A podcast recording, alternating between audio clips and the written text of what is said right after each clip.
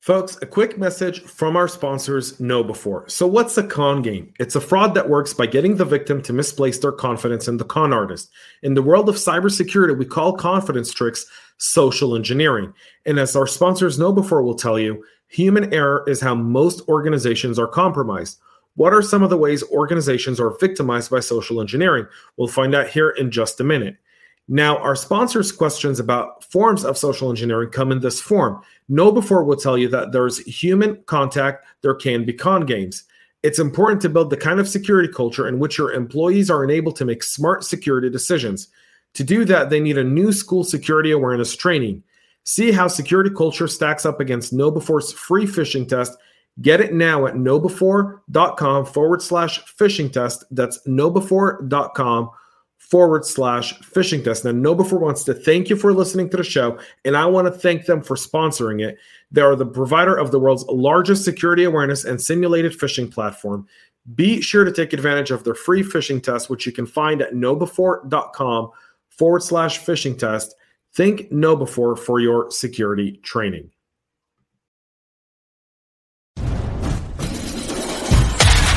You're tuning in to the Cyber Hub and CISO Talk podcast, Veteran November series that honors the brave men and women who serve this nation by sharing their stories of service. Each year, for the entire month of November, we publish a daily podcast about these veterans. Buckle up and get ready for Veteran November. And now, your host, James Azar.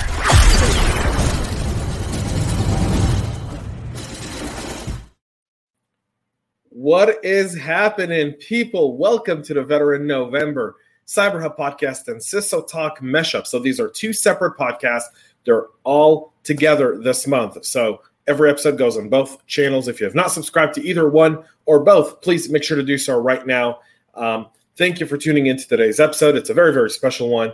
Uh, we publish these episodes daily for the entire month of November, Monday through Sunday, 2 p.m. Eastern Time. So tune in to that. Make sure to subscribe to YouTube. You can find us on Apple, Google, Spotify, iHeartRadio, and any one of your favorite podcast listening platforms. Go check that out on top of Veteran November. We still have our usual cybersecurity content each and every single day as well. Josh Copeland, welcome to the show, my man. And for those who don't know, Josh is the current SOC manager at AT&T and a cybersecurity practitioner. Welcome to the program, Josh. Thanks for having me, James. It's a pleasure having you. Let's kind of kick this off. Let everyone know what branch of the service did you serve in? I was in the United States Air Force, you know, Navy Marine brat. So obviously I had to do better than my parents and join the Air Force. How long were you in the Air Force for? I did 20 years. I retired out. Wow. So you you you went in at 18, came out 20 years later. Yes, sir. Well done, sir. What'd you do in the Air Force? Was it just one position, or did you do a multitude of uh, of jobs in your time enlisted?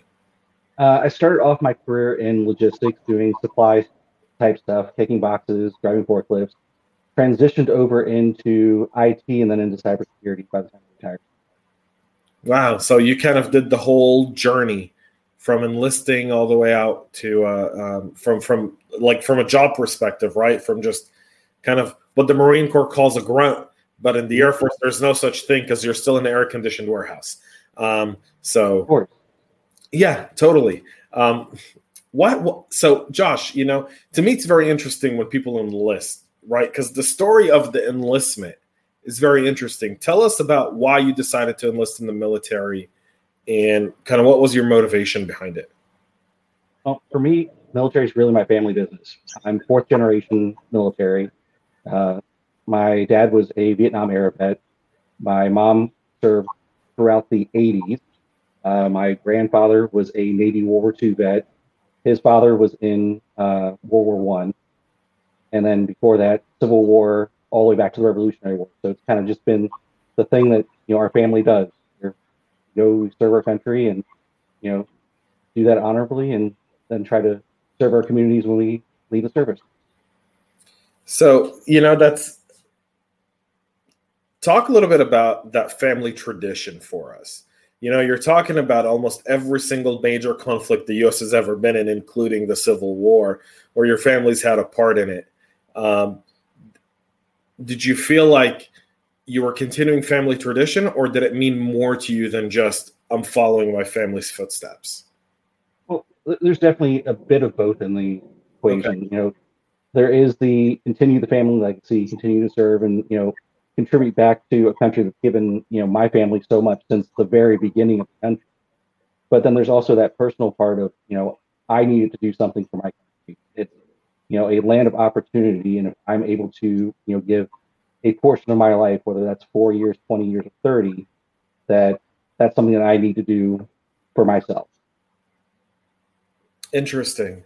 That, that that's that's. Thank you so much for sharing that when you look at the military, I think the military is one of the greatest incubators. It's the best university. It, they, they take young men and women and, and, and they take young boys and, and young girls and they turn them into men and women. Um, and, and there's a lot that goes in there.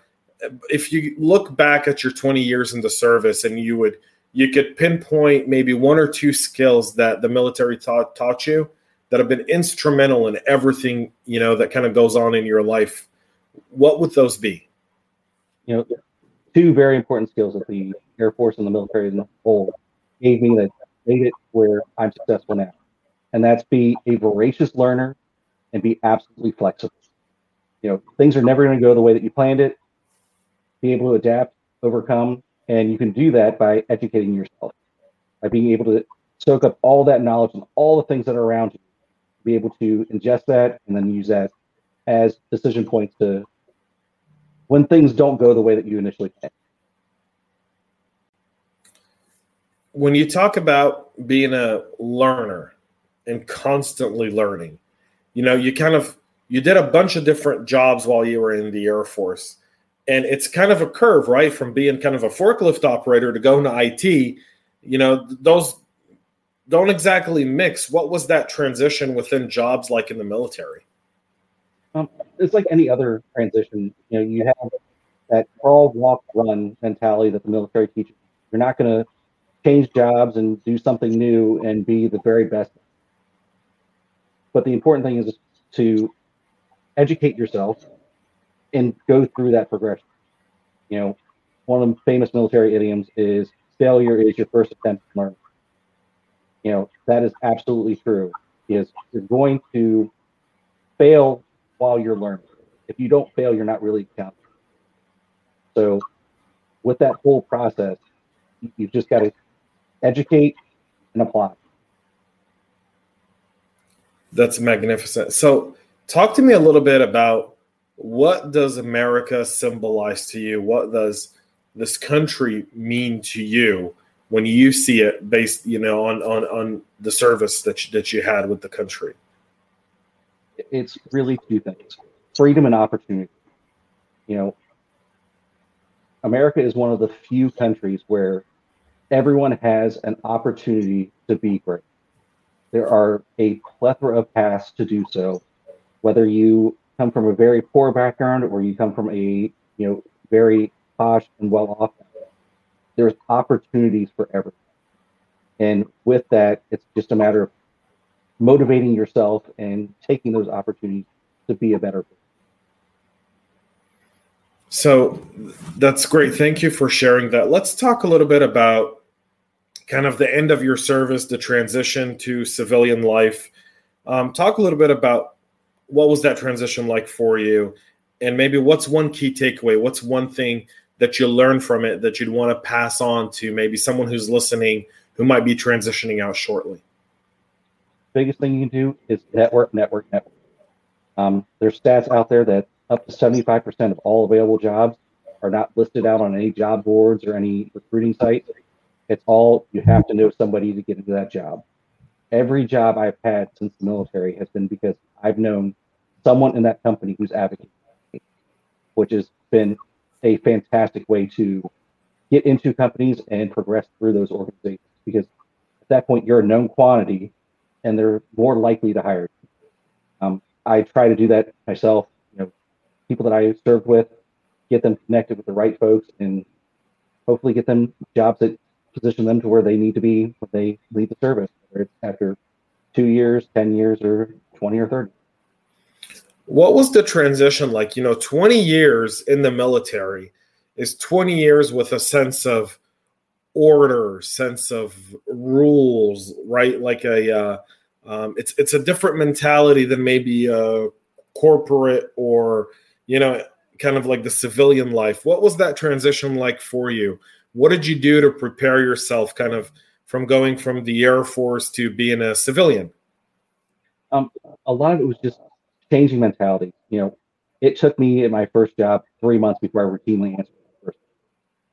I played sports in high school, did uh, military for 20 years, and I was always just called by my last name. So people would say, "Hey, Josh, look at this," and it completely blew my mind that that how they were talking to me. Um, even getting dressed in the morning, you know, in the military, you know exactly what you're going to wear. There's a big document that's this thick that tells you exactly what to wear, how to dress, and having the freedom to pick your own clothes was, you know, kind of scary for a little bit. So it was a process of you know figuring out what I'm going to be when I'm not, you know, Master Sergeant Coke. What was it difficult for you? Um, kind of like like the, those first two three months out of the military as you were kind of in civilian. Did you feel kind of like caught in like a deer in the headlights type of thing, or or did you find it be pretty smooth because you know your family heritage or so? Um, I was fortunate. I had a very, very smooth transition. I had a job lined up well before retirement. I was able, able to start my job while I was on terminal leave. So that created a very smooth transition. And because of the organization I was going with was very veteran heavy, it created a nice mix of being in the military to being in a corporate job also around a lot of before going off to the world of typical civilian. That's awesome. So, um, you know, as we kind of uh, look look at transitioning out and kind of you know going into the, the civilian role, did you find that the skills kind of like that transition period actually really helped you? Like, were you able to get the maximum value out of it? Oh, absolutely. Um, transitioning and that transition period was absolutely critical to my success because it allowed me to successfully go from being a member of the United States military to being somebody who is here doing a job for an organization that is not as rigidly defined as the military. That that's a different mindset. Indeed, it is. You know, as we kind of wrap up the interview, I wanted to ask you. You know, one of my favorite questions to ask vets whenever I meet them. Um, one of my favorite questions to get as a vet is, you know, what's the one thing you loved about your military service? Because um, I think there's a lot of ups and downs being in the service, but there's always one thing that always sticks with you. What's that for you? For me, it was the brother and sisterhood of being a member of the military. Yeah, there is a inherent kinship, no matter what branch you are, what AFSC, MOS, you know, NEC that you are. Everyone wearing a uniform has a instant bond. And there's a level of mentorship and followership that is inherent to that that when something happens we all lean in together. And that is my most cherished memory being that's awesome. Josh i appreciate you so much for coming on. Uh, i know we all appreciate your service. Um, you know even though it's the air force it's still service uh, you know, so Air Force is kind of like, you know, people who served in the service will, will laugh at that joke. Other people will be like, "Why are you making fun of the Air Force?" We're not. Um, everyone saw the uh, the airplanes taking off in the intro video. If you haven't seen that, that's really really cool. Um, so uh, fighter jets taking off is one of my favorite things on the planet. Um, I, I don't think there's anything more exhilarating than watching those like fighter jets take off. B 52s. B 52s are more exhilarating. Seen that. Come down to Barksdale. I'll show you BC2 Oh man, I'm gonna have to do that now.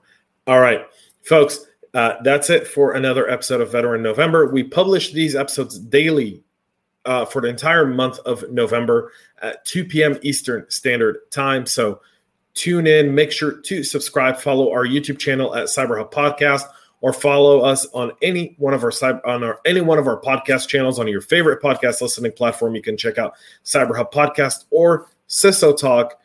Catch them both. You can also catch all of our other content there as well. Thank you to Mr.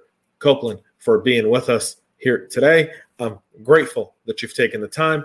Folks, that's it for us. We'll see you again tomorrow with more. Till then, cheers and have a great rest of your day. And God bless the USA.